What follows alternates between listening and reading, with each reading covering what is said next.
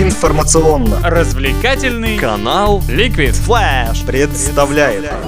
Коротыши. Карапульки. Малыши. Микронана. У кого короче? Новостюлечки? Быстренько. А главненько? Спортинахрихтен Новости спорта Вчера в российской футбольной премьер-лиге прошло два матча. В первой игре дня Казанский Рубин на своем поле играл с крыльями Советов. Несмотря на то, что хозяева открыли счет, а их голкипер отразил пенальти, да и в целом они выглядели получше, победить они так и не сумели. А ведь победа наверняка порадовала бы их тренера Курбана Бердыева, потому что вчера ему исполнился 61 год. Мы поздравляем Курбана Бекеевича и желаем ему как можно больше побед.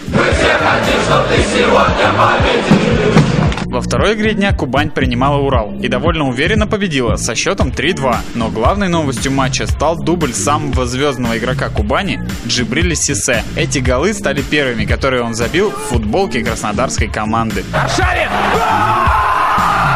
Сегодня программа шестого тура чемпионата России будет закрыта двумя матчами. В Перми Амкар примет Спартак в 17.45, в Москве сойдутся Локомотив и Ростов в 20.00. А мы посмотрим, вернет Ростов себе первое место или Локомотив ворвется в тройку лидеров. Понятно вам, уважаемые! Вчера в рамках второго тура испанской премьеры прошло 4 матча. Мадридский Атлетико разгромил Райо Валикано 5-0. Леванте и Севилья решили голов не забивать 0-0. Барселона с минимальным счетом 1-0 победила в гостях Малагу, а Сельта также в гостях одолела Бетис 2-1.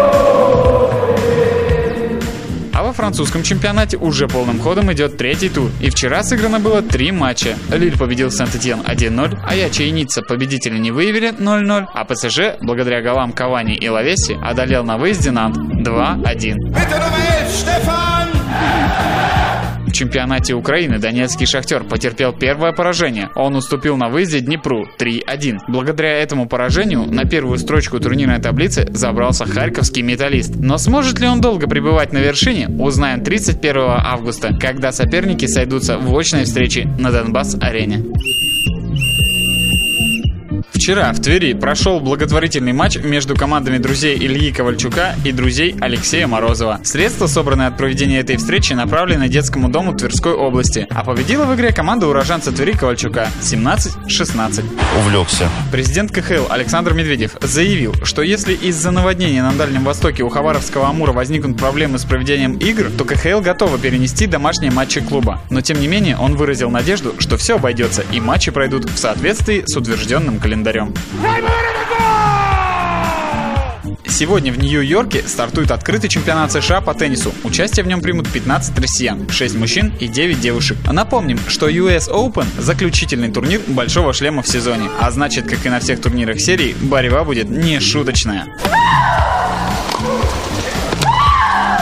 Вчера московский «Локомотив» выиграл Кубок России по пляжному футболу. В финале железнодорожники обыграли земляков-динамовцев 3-2. Вчерашняя победа сделала их трехкратными обладателями престижного трофея.